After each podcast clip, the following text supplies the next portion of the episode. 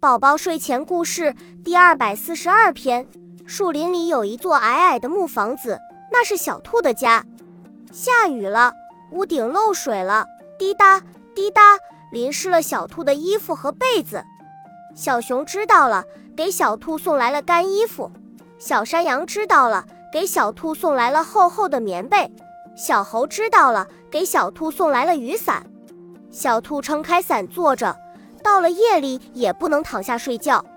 小松鼠知道了，采来一只蘑菇放在房顶上。小松鼠轻轻地唱：蘑菇蘑菇像把小伞，雨水一淋越长越快。蘑菇长大了，变成一把大伞，小兔屋里不漏水了。天晴了，小松鼠采下大蘑菇给小兔吃。小熊、小猴和小山羊还帮小兔修好了房子。这个故事讲的是小兔的房子漏雨了，大家都来帮助他，给他解决了困难。这个故事告诉我们，一个人是离不开大家的，朋友之间要团结友爱，互相帮助。